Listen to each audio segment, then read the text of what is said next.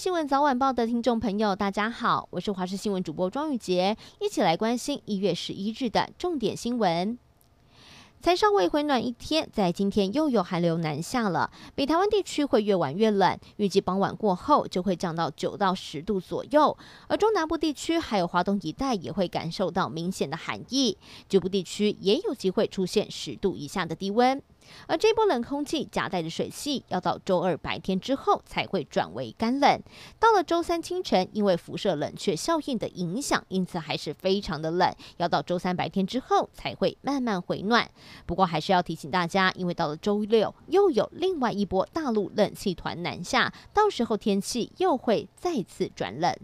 好，天气很冷，也有很多人想要上太平山赏雪，但是考量在延续上一波雪期的低温以及游客的用路安全，林务局罗东林区管理处就决定在今明两天中午十二点之后就不开放民众来入园，因此一大早六点半开园之前就吸引了一大堆人排队来赏雪。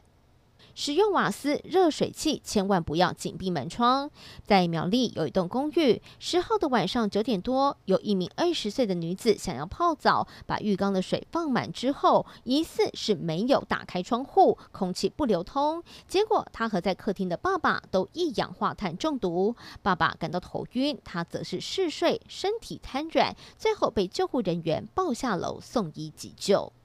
关心疫情的部分，英国变种病毒疫情严峻，在去年十二月二十七号，华航一架载着一百二十七人的班机从伦敦回到台湾，而乘客立刻被分送到各个检疫所来进行十四天的隔离检疫，在今天十一号凌晨零点解除隔离了。而这架班机一共有一百二十七个人是从英国回到台湾，陆续有三个人确诊，包含了两例的英国变种病毒，其他的人在不同的检疫所完成了十四天的集中检疫。解除隔离之后的自主健康管理期间，是不是能够搭乘大众交通运输系统呢？疾管署在这段期间有症状者才会限制要搭乘防疫计程车，不然只要有戴上口罩就能够搭乘大众交通工具。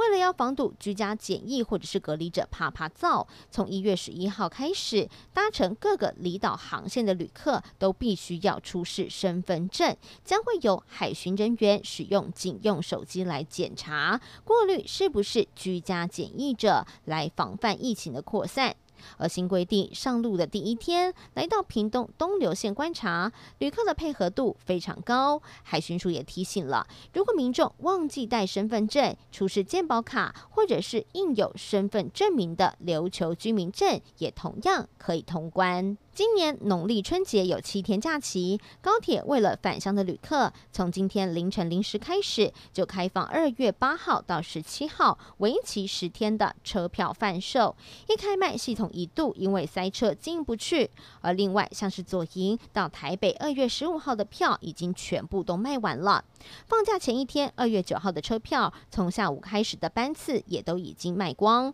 而高铁也表示，今年春节运输期间加开了四百四十一班次的列车，比起平常增加了三成的运能，也建议旅客可以先取票到站直接搭车，比较省时间。